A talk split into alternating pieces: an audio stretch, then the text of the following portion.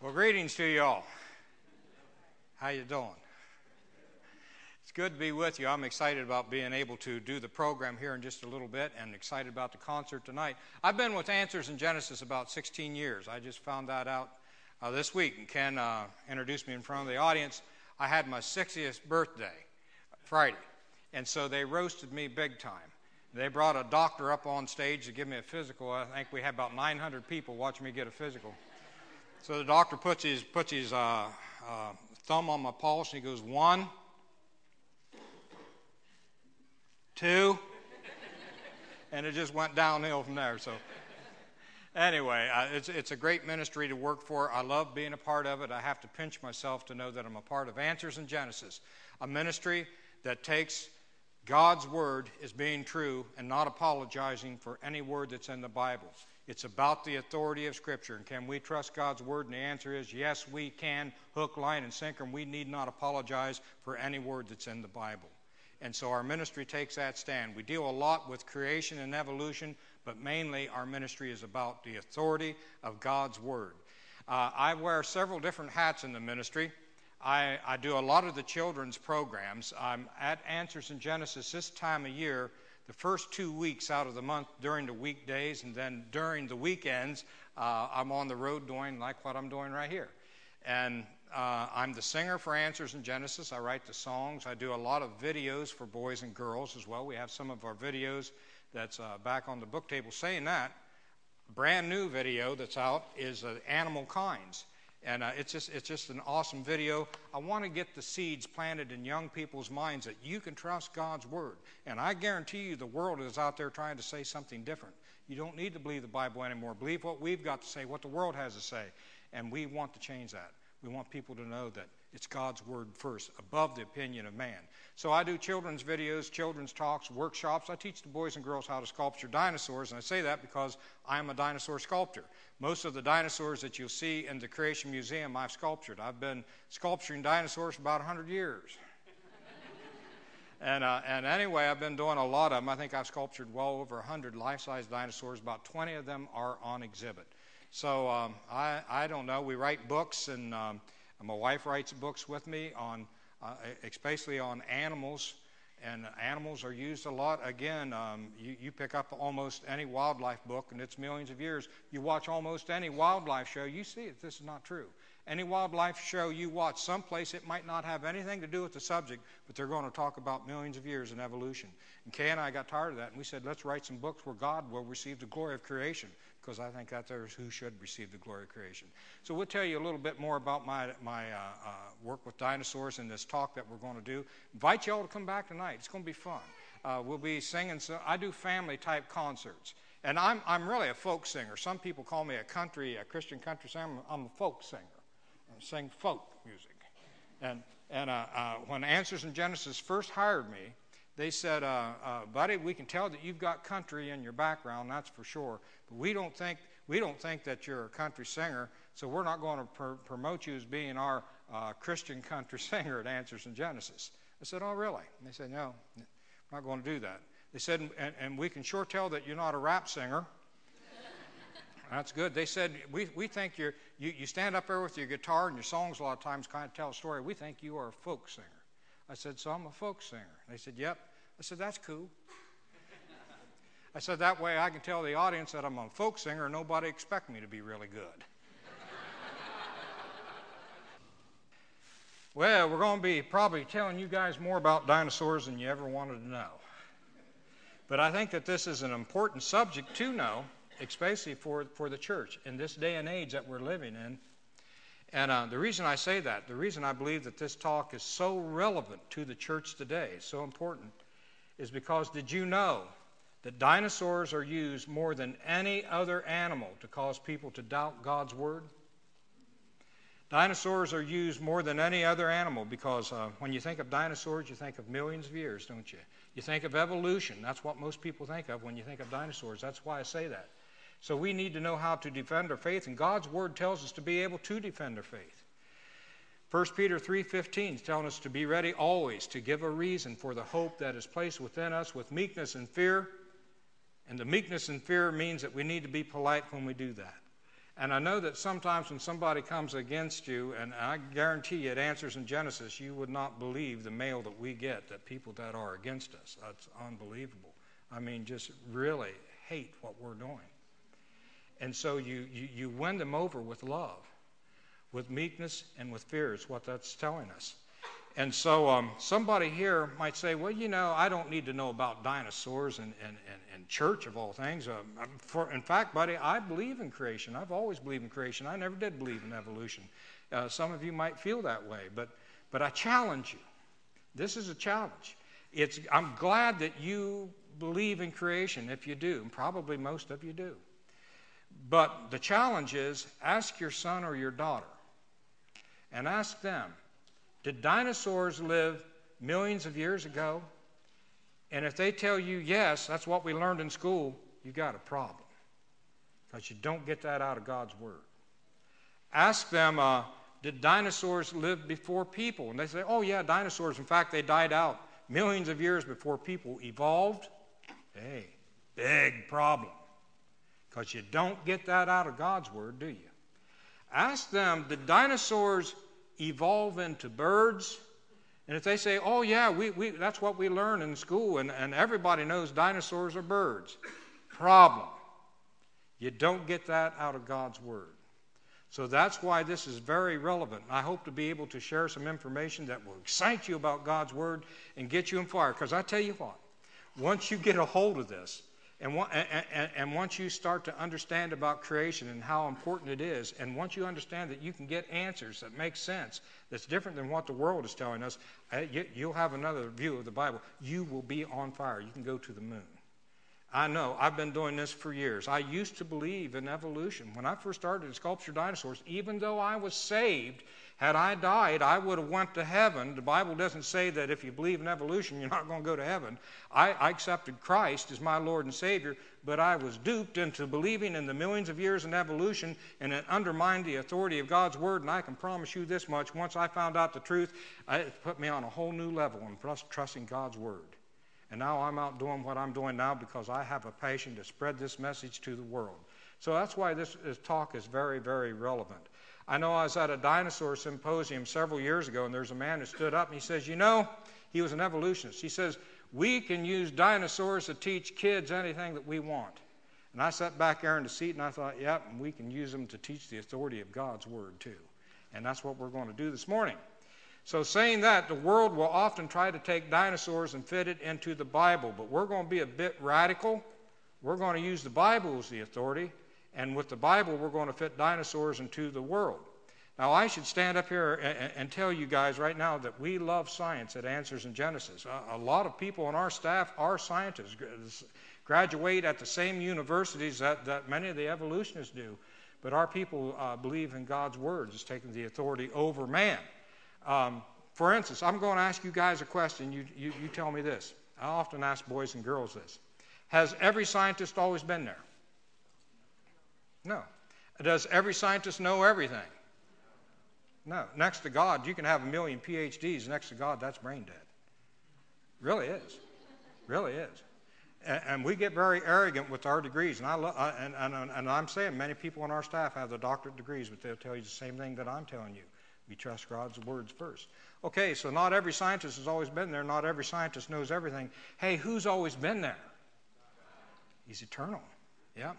Who knows everything? So, who do you think we should trust first, God or the scientist? What a poor view we have of the Bible when we don't believe His Word. What a low view of Scripture. So, we can trust God's Word. So, we're going to use the Bible and we're going to take dinosaurs into the world. Saying that, the Bible is the history book of the universe. What is the Bible? Oh, the Bible's history book of the universe. Okay, all right. Uh, you mean I can trust its history? Absolutely. I can trust its history. Well, when I build dinosaurs, I can tell you right now, I've never seen a live dinosaur to know what they look like, all right? All we're working at is the bones. But if you watch some of these blockbuster movies that it seems that we know everything. I mean, even when they walk, you see their muscles shaking. I mean, it looks so convincing, like it's a real animal, like we know everything there is about dinosaurs. We got it all figured out. Not. Here's a quote from an evolutionist. At least this guy's very honest. He says, anytime you see an extinct dinosaur drawn with flesh on the bone and skin on the place, you are seeing a bit of what's that word? He's being very honest there. Using dinosaurs as our authority, or the Bible as our authority, we're going to take dinosaurs into the world. And I should say that uh, our facts are the same as the evolutionists. We, we are not disagreeing with the facts, we're disagreeing with the interpretation of the facts. We have the same set of facts that the evolutionists do. Don't have any problem with the facts, but a different starting point will give you different conclusions. For instance, if this would be our starting point, what is this?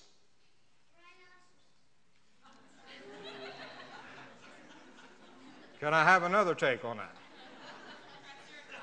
Yeah, Triceratops. Not only do you know it's a dinosaur, you know what kind of dinosaur. You said it's Triceratops. Now, what if I would have shown you this picture first? Notice that the facts haven't changed. But the starting point did. What would you say it is now? It's a bird.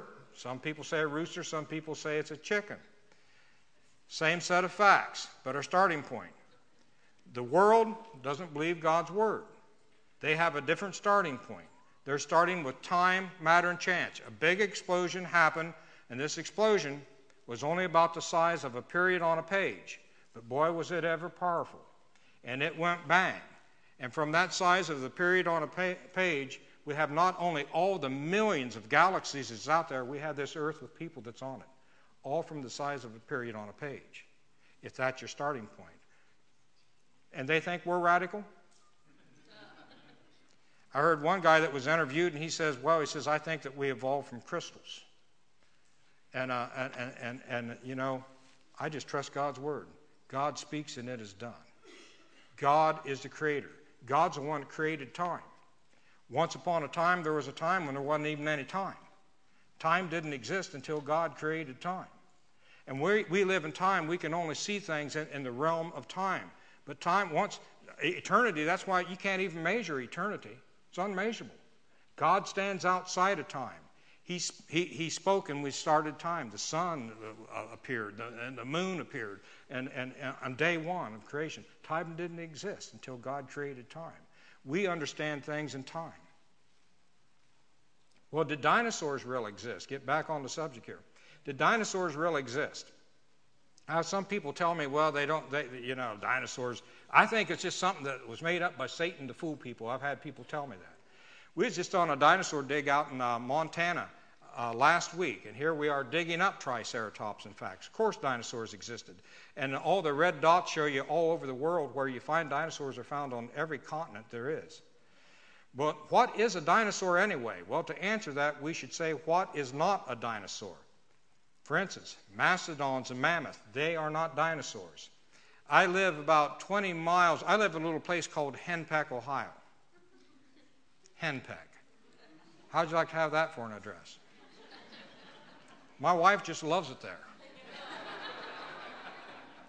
But I live in a little place called Henpeck, Ohio. Kay and I, we live in an old log cabin. Our cabin's about a 180 year old log cabin, original cabin. We live on about a 65 acre farm. Nice place to live if you're an artist like myself. About 20 miles from where I lived, uh, about 10 years ago, there's a guy who's building a golf course. Actually, he had the golf course and he's making a, a, a, like a pond in the golf course, and it was in a bog, and the backhoe hooked into a skull. Pulled out this big skull. It was a uh, mastodon and they found out some more pieces and more pieces. That night on the evening news, I can remember this. Uh, the anchor man stood up and he says, Central Ohio, we have just found a dinosaur. Nope, mastodons and mammoths are not dinosaurs. He had to come back on and say, Well, we didn't find a dinosaur, we found a mammoth, all right, or a mastodon. In fact, I got a casting of it. If you come to the museum, we just got this casting up about a month ago, and I got a casting of that complete mastodon right here. But they are not dinosaurs. Saber-toothed tigers, well, not dinosaurs. Uh, what about pterodactyls? Well, you often see them in dinosaur books, but pterodactyls are not dinosaurs. Nope. Plesiosaurs, you often see a plesiosaur in a lot of dinosaur books that you'll pick up, but they're not dinosaurs, they're swimming creatures. What in the world is a dinosaur then? Well, the crocodile hunter, he used to kiss these guys on the nose. Remember that? Crocodiles and kiss them on the nose. And I've been to the crocodile hunter zoo a couple of times in Australia. The crocodiles, alligators, nope, they are not dinosaurs. Now, if the crocodile hunter would say, I'm kissing a dragon on the nose, you know what? He'd be closer to being right because dragons would take on a bigger category. It would take in dinosaurs along with swimming creatures and flying creatures like pterosaurs, the dragon legends. But we're not going to be talking about dragons directly. We're talking about today just dinosaurs. But I'm telling you that dinosaurs would fit into the dragon legends. Dinosaurs were land animals, creatures that lived on the land. Modern paleontologists, that's what they would tell you. That's how they distinguish a dinosaur. They didn't walk sprawl legged like a lizard. You know how a lizard or a crocodile will walk with its legs out like this here?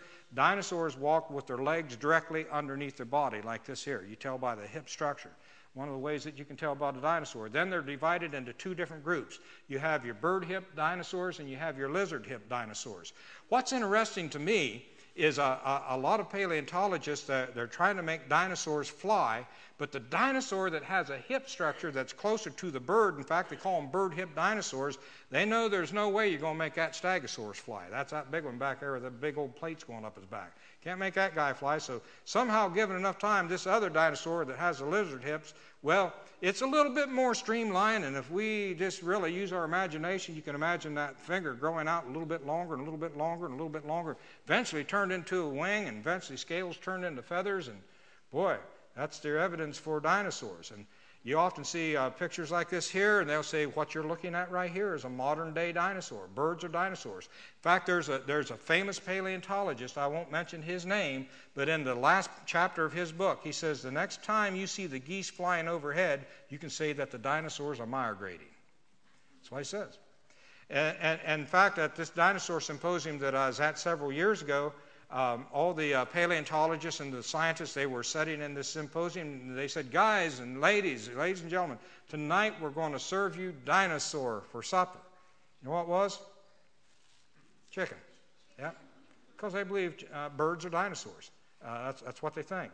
Uh, you know if that's true we'd have an interesting thanksgiving don't you think? Yep, we could eat a long time on that bird.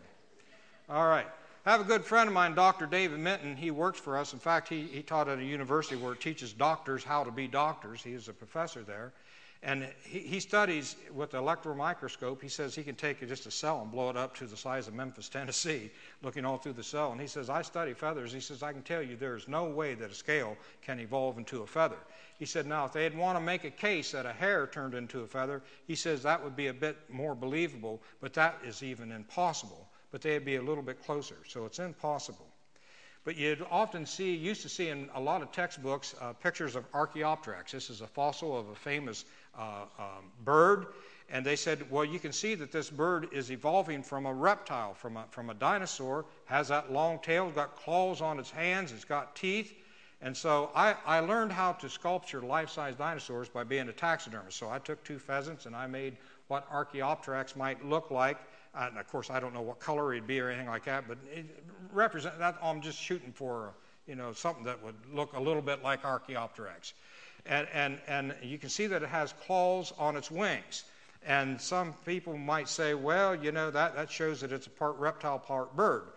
But the ostrich has claws on its wings, and everybody knows it's a it's a it's 100% bird. The Hoatzin in fact, the baby Hoatzin has three claws on its wings, but it's 100% bird. Nobody thinks it's an intermediate form. And by the way, Archaeopteryx has now been taken out of the textbooks on the most part. Nobody believes that Archaeopteryx is an intermediate form anymore. But they used to say, well, you know, it, has got these claws on the wings and it's got teeth. And it's true, we have no birds today that has teeth, but Archaeopteryx had teeth. Now, I love the way Dr. Duane Gish used to answer this to, to his audience he would say, well, he says the fact that Archaeopteryx had teeth, he says, really doesn't mean anything. He says, for instance, he says, we have some fish that have teeth and some don't.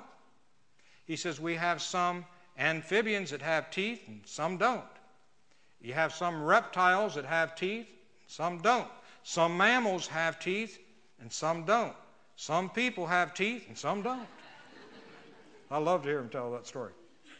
But this is, this is my Velociraptor that I, that I sculptured for the uh, Creation Museum. But you go to a lot of museums today, and this is the way they're making them look because they so badly want people to believe. And you show enough pictures of this, and you talk about it enough and put it in enough books, you know what? People start believing. And that's exactly what's happened. People are buying into this. Alan Feduccia, he's a, a well known um, man who works with birds, and, and he's an expert on fossilized birds. And at this dinosaur symposium that I was at several years ago, the big, big push was to make everybody believe that dinosaurs evolved into birds. And uh, anybody you talk to, that's what, that's what the buzz was, right? And this guy gets up, and, and, and he's one of the speakers, and he was not one of the most popular speakers, but he's an expert in this area. And he says, Guys, you're wrong. And here's what he said In spite of some paleontologists, what's that word? Desperate pleads for us to accept through through faith, the dinosaur origin of avian flight, the details of the origin of birds remains elusive. After more than 150 years, he's saying it's impossible. It'd be easier to get this guy to fly than it would be a dinosaur. Now, if you could find something like this, you might have a point. I might listen to him, but I don't, I don't think we need to worry about finding anything that looks like that in the fossil record for sure. But they'll look at the skeleton of a bird and they'll say, well, look at the skeleton of a dinosaur. You can see a lot of similarities there. But there's a lot of dissimilarities too. And I like to explain it this way you expect a designer that has a plan that would work, God that has a plan that will work, he'll use a similar design in several different things. But that don't mean that one evolved into another, does it? For instance, you can have a house right here and you can watch a carpenter build a house with all the two by fours going up and all the sills and stuff. You can look over here and you can see another carpenter building another house that used the same structure, but this house didn't evolve into that house. It took a designer to do it. For instance, here's two skeletons. Look very similar. You got to put all that critter together, and there's a lot of dissimilarities too. Okay? Here, here's a skeleton of a human and a gorilla. I can promise you, only one's ever going to read a book. This is my Jeep. I could say, wow, look what happened over a million years.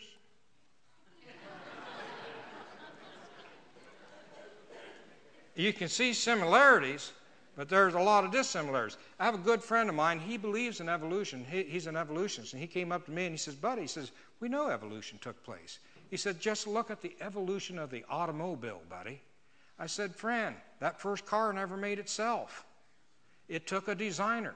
It took a lot of plans to build that first automobile. You can have as many explosions in a steel factory as you want, you're never going to get a car. And a car is not nearly as complicated as one cell in our body. Not, don't even come close. If our facts are the same, why doesn't the Bible mention dinosaurs? You know, that's, that's, that's a good question because you can't look in the Bible and find the word dinosaur, but there's a good answer for that too. Because it's a brand new word invented by this man right here. His name is Sir Richard Owen. Everybody say that name for me. Very important that you remember that. Uh, no wonder you can't look in the Bible and find the word dinosaur. This is the man who invented the word dinosaur in the year 1841, so it's a brand new word.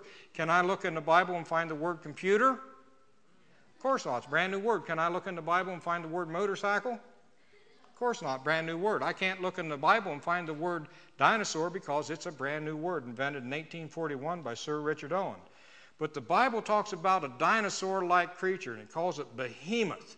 And let me set this up. This is God. This is in Job chapter 40, starting in verse 15. And Job's one of the oldest books in the Bible.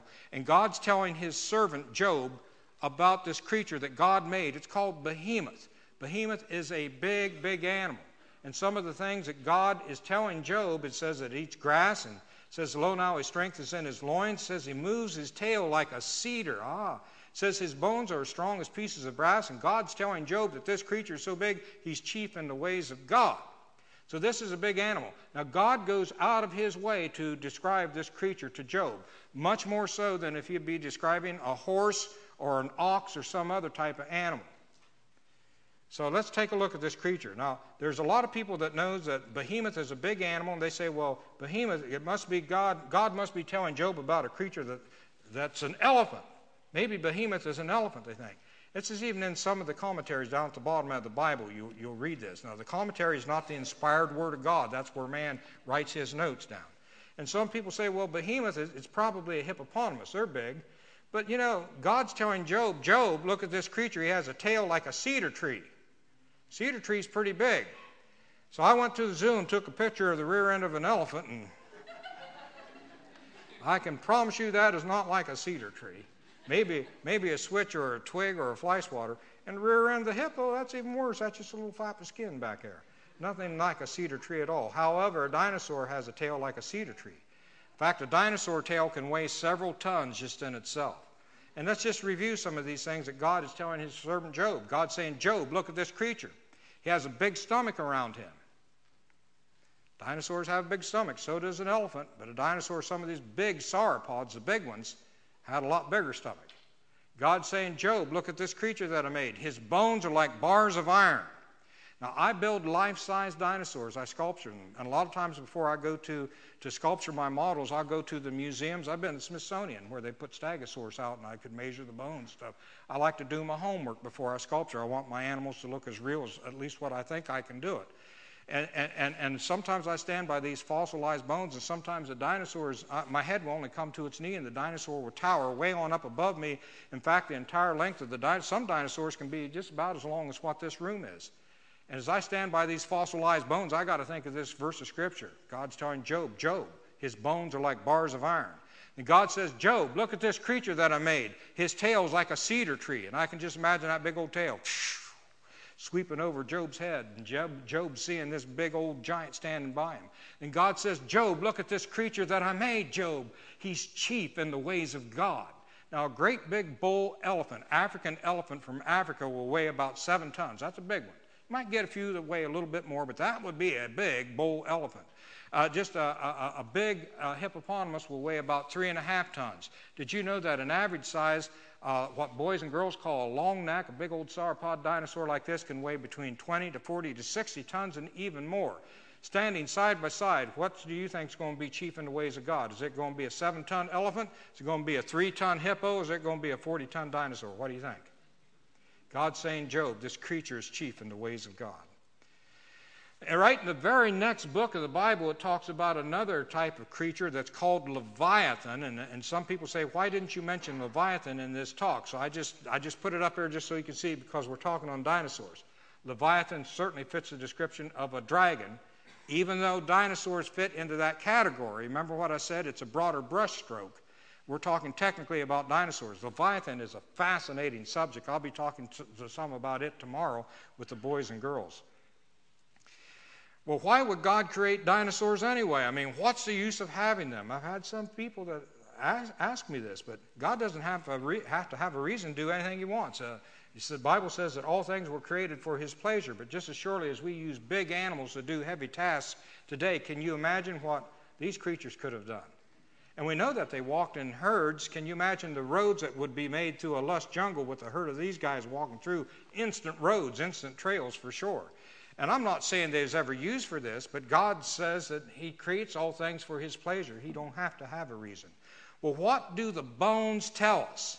You can learn a lot from dinosaur bones and fossil bones in general. For instance, using the Bible as our authority and not the opinion of man, we know that all animals, land animals, were created on day six of creation. That's what God teaches us in His Word. So, this idea that dinosaurs lived millions of years before people, there's a big problem there. God says that the land animals were created on day number six with the other animals, dinosaurs been included, and people were created on day six. And I can prove it because right there's a picture of Adam and Eve in the Garden of Eden. Don't they look lovely? When we find the dinosaur uh, fossils, they don't come with a label on them that says that they're millions of years old, do they? All you find are the bones. I mean, we were just digging up Triceratops last week, and I can promise you there's no label on it says I'm 65 million years old. I'm from the Cretaceous period.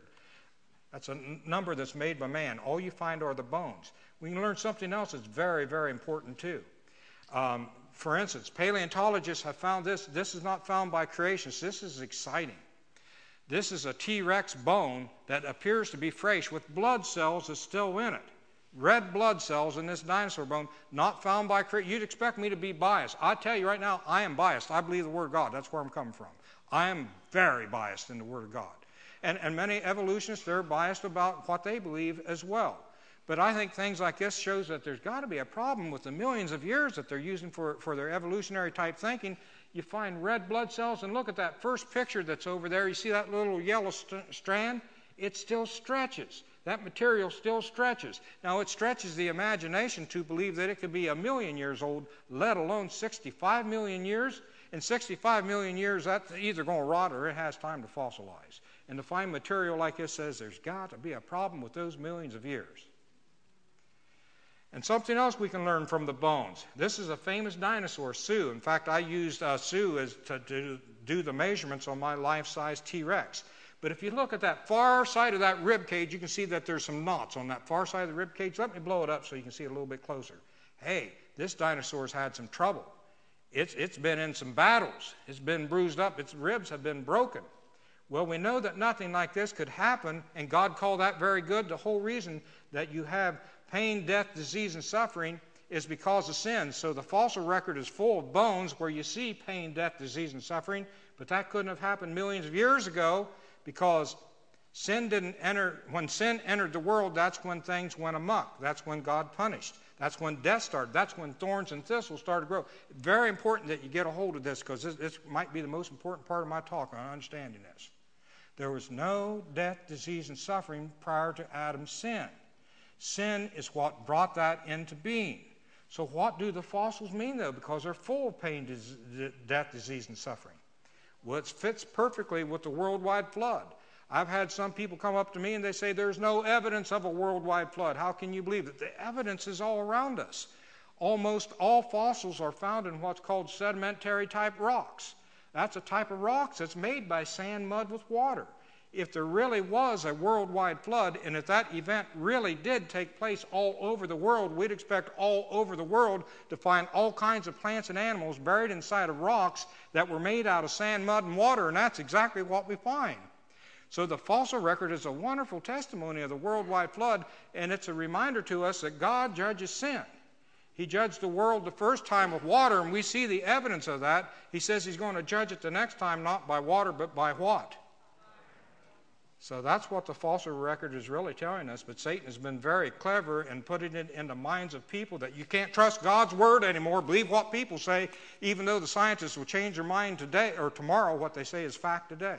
But God's word never changes. It's the same yesterday, today, and forever. Isn't it exciting to be a Christian?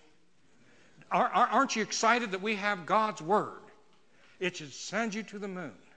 You can trust His word. You can trust His plan of salvation. You can trust what it says about creation. But you better, you better be careful what you trust what man says and get you into a lot of trouble. Doesn't take millions of years to make a fossil. Right here, some fossil fence, fence wire that they found. This is a fossilized hat. Just takes the right conditions to make a fossil. Doesn't take millions of years. In fact, I was just at a museum where, where I'm going to get. I got to get one of these. Uh, there, there's this, this this place where they get these roses. Have you ever heard of that? Fossilized roses. They put them, they put them in, I, I forget where it is, the rose fossilizes just within a matter of, uh, of, days.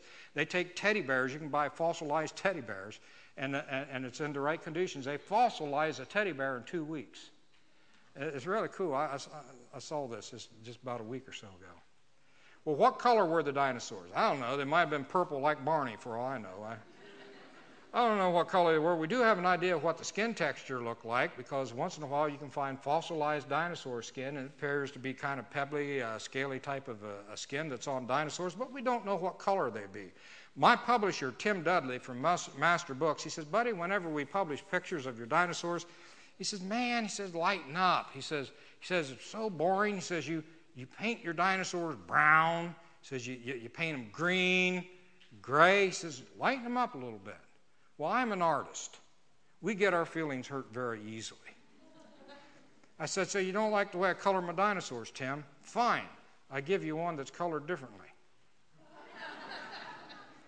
he says, Oh, please go back and do it like you used to. Of course, Tim and I were good friends. We just joke with one another. But the truth is, we don't know what color the dinosaurs would be. They could be any color at all. They don't come with a label that says that they're millions of years old. They don't come with a label that tells us what color to paint them just ultimately a number that's made up or, or color that's made up.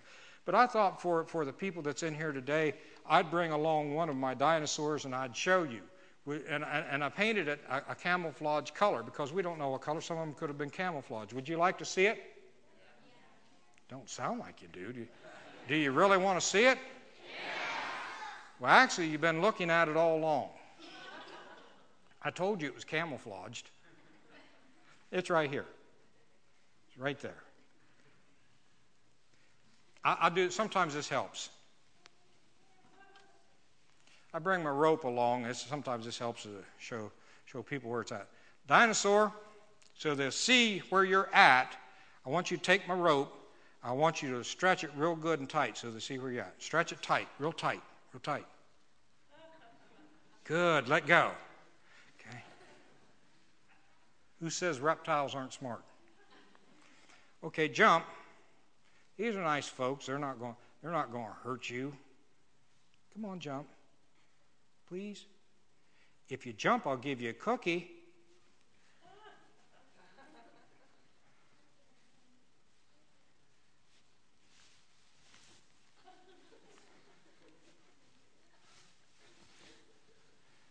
Get down. Good. Stretch it real good and tight. Let go. Just give him a hand. Yay.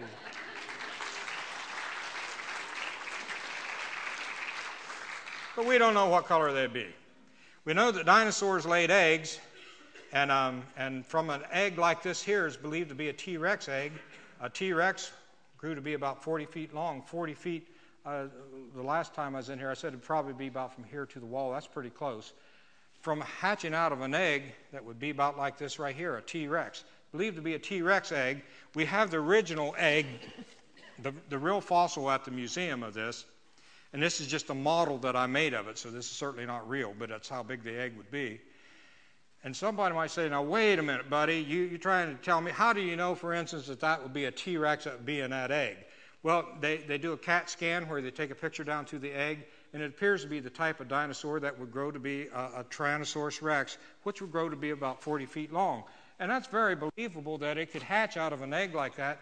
For instance, here is a crocodile, and some crocodiles can grow to be 20 feet long. Now, that'd be a big one for sure. But they hatch out of an egg about like this right here. Okay? And the average size of a dinosaur, anyway, on the average, is only about the size of a sheep or a small pony. That's the average size. Now, true, some got to be huge giants. I'm saying on the average, they were only about the size of a sheep or a pony, which explains how dinosaurs would have fit on board the ark. Why take a great big giant dinosaur on board Noah's Ark when you could take a younger animal that would live longer to reproduce after the flood was over, be uh, easier to take care of? And two, when animals are under stress, they sleep a lot uh, it would have, and it's certainly been pretty stressful during that voyage, I'm sure. Uh, and then they could, again, live longer to reproduce after the flood was over instead of taking a great big one. I'm not saying they took babies or eggs on board the ark, but I believe that it made sense to take younger animals on board the ark. So a good question is if dinosaurs went on the ark, they had to come out off the ark. Why don't we have dinosaurs in the world today then? Well, animals become extinct. And uh, dinosaurs, no doubt, could not get a good enough toehold and uh, after the flood was over, no doubt the habitat, the lush environment that they were used to living in changed greatly. I mean, the world was destroyed, wasn't it? And they were probably not as successful. But when dinosaurs came off the ark, remember what I said? The word dinosaur wasn't even invented yet. So nobody would have called them dinosaurs back then. But the Bible talks about dragons. I believe the ones that came off the ark and went on the ark would have been known what we would call dragons. The Bible talks about dragons over 20 times. Does God lie? If the Bible talks about dragons, you think we might not take that seriously? I think we should. But we live in a day and age where most people are taught that dragons were not real, just mythical creatures made up by man. I think the reason that uh, some people want us to believe that is because they know that people lived with the dragons. The dragon legends and people go together. And, and, the, and the evolutionary theory says that we want, to, we want to make these animals extinct millions of years ago. But dragons and people live together. I am convinced, beyond the shadow of a doubt, that dragons and dinosaurs are the very same creature. Tell you what, you look at some of the old dragon drawings, and then you look at some of the, some of the dinosaur fossils, and you see many times they'll fit together very well. Very well. I'm convinced that they are one of the same. Well, what about other kinds of fossils? Well, you find what's called trace fossils. And Trace fossils would be like footprints. You can learn something about trace fossils. For instance, I was talking about dinosaurs moving in herds. You can see the tracks of a lot of animals where they move in herds. You can see if there's different groups of dinosaurs by studying the tracks. We've studied tracks a number of times. In fact, I was just talking to a gentleman uh, a little while ago. What was his name? Joe Palmer, yeah, works out of quarry, and he showed me pictures of uh, dinosaur tracks in a quarry. And he says, "You're right, buddy." He says, "He says on top of that, all these this sedimentary type material on top of these rocks goes along perfectly with a worldwide flood." It's somebody that's right here in your congregation that does uh, works in a quarry. And you find these dinosaur tracks. We go down to Texas where we excavate uh, many of these types of dinosaur tracks, and you can find a little bit, get an idea how fast a dinosaur might have been if it was running or if it was walking. Pretty exciting stuff. But something I want you to notice you don't see any tail drags, do you? You just find the tracks. Used to be when I was a little boy going to school, we'd see pictures of dinosaurs like this right here where they'd be dragging their tails. And the scientists have all changed their mind, and I think they're absolutely right on this. They say, we don't think that they drag their tails because you don't find the tail drag. They probably held their tail outright for balance, like this right here. So that's probably absolutely correct. So, like I said, we, we, we, we agree with, with, with the facts. Uh, it's an interpretation of some facts that we have a problem with. This is a crocodile trail, and you can see where it's dragging its tail. Remember, crocodiles walk sprawl legged like this right here, and lizards walk this way. They drag their tail. But a dinosaur walked upright. Remember, I told you that? And they'd hold their tail out for balance. I'm afraid this is exactly what it looks like. Certainly a trace fossil. It's what a dinosaur leaves behind when it goes to the bathroom. I think this proves that God has a sense of humor because you can use dinosaur poo to help to defend your faith. And for instance, the reason I say that used to be when um, we'd draw pictures of dinosaurs, there'd be some scientists that say, uh, oh, look at that drawing of that dinosaur, that artist that, that Buddy might have done, or whoever would draw the picture. It's obviously they don't know anything about dinosaurs because they put grass in with the dinosaurs. And they say that grass hadn't evolved yet when dinosaurs lived on this earth. We didn't have grass yet, came later. But if they had to read their Bible, they would know better than that because the Bible tells us that God created the plants on day three. And so they have done studies slicing dinosaur poo in two, and they found now at least five different kinds of grasses in dinosaur uh, dung. It's called coprolite, it's the scientific name of it. So slowly, science catches up to the Word of God because God created the plants on day three, created the land animals on day six. Of course, there's been grass here. If you're real ambitious, you can get your PhD, and all you have to do all day long slice open dinosaur poo and study. That's what your ambition is. Well, why can't we find human bones with dinosaurs as we're just about ready to wrap this talk up? And, um, and you know, it used to be a problem for me because I was really hoping that we could find, if we could just find a human bone with a dinosaur, boy, that would settle it. And, and it used to be that they, they, they, when they talk about mastodons, they, they used to not want to put mastodons living with people until they actually found an artifact inside of a, a mastodon bone. And so now, obviously. But there's one paleontologist who was asked, What would you guys do if you found a human artifact with a dinosaur bone? He says, Well, I'd cover it up. He says, I'd keep my mouth shut. Because you see, they got all this invested in all these books and all this teaching that they have done for, for years now, saying that dinosaurs died out way before people uh, were here. But um, we, we don't. It seems to be, be really nice if we could find a human bone with a dinosaur. It used to bother me a lot, but not as much anymore once this was showed to me. This is a fossil record. This big piece of the pie here, the big circle, you can see 95% of the entire fossil record. 95% includes shallow marine organisms. Only 5%, that's that little piece that looks like a wedge of cheese coming out. That not only includes dinosaurs, that includes algae, plants, trees, fossils, invertebrates, and all vertebrates, and just a small slice of, of, that piece of cheese, that chunk, that wedge, would be your dinosaur. So your chances of finding a human bone with that would be very slim in the first place. But they said that this tree died out with the dinosaur at the end of the Cretaceous period, at the end of the Mesozoic era, about 65 million years ago. Not a trace of it anyplace until they found out that this tree has been contemporary with human beings all along. No place in the fossil record other than the Cretaceous. Same way with the coelacanth fish. They said, if you could find this fish being alive and well, they said the coelacanth, that would, that would be like finding a dinosaur. Guess what? I guess they found a dinosaur. They found out they'd been selling this thing all along in the fish markets in Indonesia. Yep. Because you don't find the bones buried together, don't mean that they were not contemporary with one another. And if you could find pictographs and petroglyphs, boy, that would be pretty strong evidence that people and these creatures lived together. And you find just that. I've been to this site at least twice. Um, it's at Natural Bridges Monument. And by the way, you find this all over the world. It's not just one isolated case. It's very well known these days. And it's probably hard for you to see it. Let me to outline it for you where you can see this pictograph of this dinosaur. I have a friend of mine who asked one of the rangers about this. And for instance, if you'd be here, you, would see different, there's different drawings, cave paintings, or not cave paintings, but cliff drawings and, and, uh, and, and pictographs all over the, the, the, the, cave wall. And he says, Well, what's this right here? And, and the ranger says, Well, that's obviously, uh, that's an Indian in costume, can't you tell? Oh, yeah, Indian costume. Okay, yeah.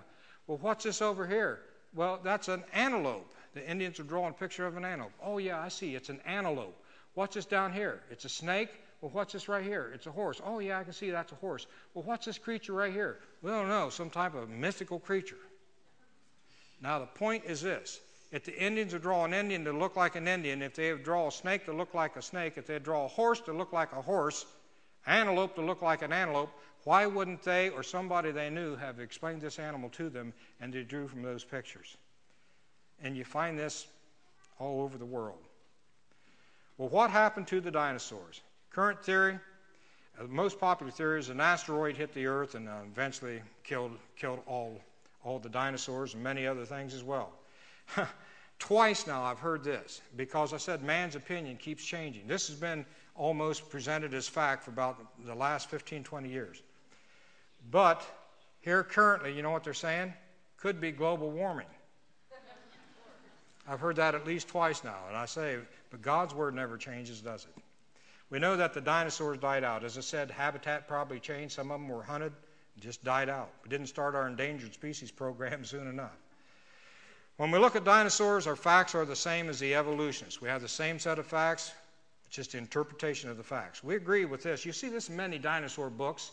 And for instance, that red line, that would be the different kinds of dinosaurs that you find. And maybe that first red line, that might be what boys and girls would call the long necks, the big old sauropod dinosaurs. We agree with that. Yep, that's what you find. Find all kinds of sauropod dinosaurs, no problem, we agree. That second line might be your Ceratopians. Okay, yep, we find stegosaurs, or not stegosaurs, but you find Triceratops, Styracosaurs, and uh, different types of dinosaurs of that kind. Yep, we agree with that, no problem. We, we agree with you, paleontologists.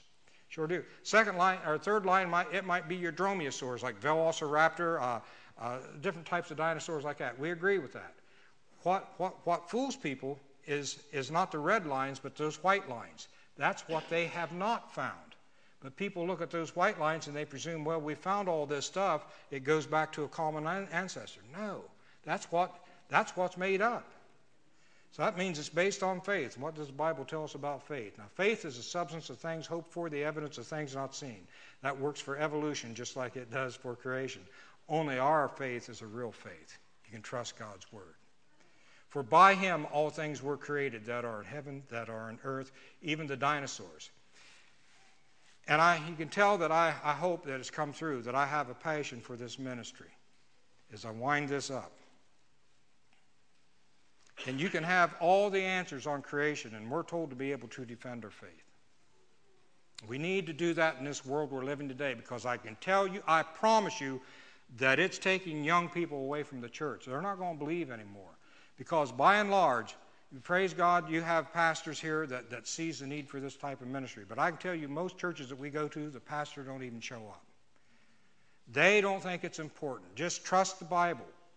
And they don't preach on creation. They don't tell anything about being uh, about God being the creator and showing people how we can defend our faith. Just trust in Jesus. Simply trust in Jesus. These young people will go to, to, to school and they go to college and universities and they're preaching daily from their pulpits on evolution, books, magazine, television. You, you, you see if I'm not, I'm right on this. And they're walking away because we've not showed them how to defend their faith. It's important that we show people how to defend their faith in this world that we're living today. And we can do that. But you can have all the answers, but if you've never made Jesus Christ your Lord and Savior, you still go to hell. That's pretty serious. It all boils down to what do you do with Jesus Christ, who is the Creator? Do you trust His Word? Do you believe what He, what he said about creation? Well, if you don't believe what He said, then, I mean, if we got it wrong in the first book of the Bible, how do we know that Jesus walked on water? We've never seen that happen. How, how, how do we know that He really uh, raised the dead man? How do we know that about Jesus, a virgin birth? Science has never proved that. What parts do we pick and choose? Not up to us. This is the Word of God. And we need to trust the Word of God hook, line, and sinker, or we're wasting our time here because we wouldn't know what to believe. This is a special book. And once you know that you can trust the Bible, you can believe what He says about salvation. Have you made Jesus Christ your Lord and Savior? Have you trusted Him? Or you just are you just a Christian because well, mom and dad, mom and dad's Christian. I guess I'm a Christian too. I'm a Christian. No, it's a personal commitment to Jesus Christ. Have you asked Him to forgive you of your sins? The Bible says we're all sinners. Boy, that includes me. You follow me around my dinosaur shop sometimes when things are not going right, you see the hammer flying out the window. You know, I'm a sinner like everybody else. I have the same problems that everybody else. I'm saved by one thing only, and that's by the blood of Jesus Christ, what He's done for me. I put all my faith in Him, and nothing that I can do can earn it. Watching television the other day and showed this sports figure standing up, and boy, he's a big hero.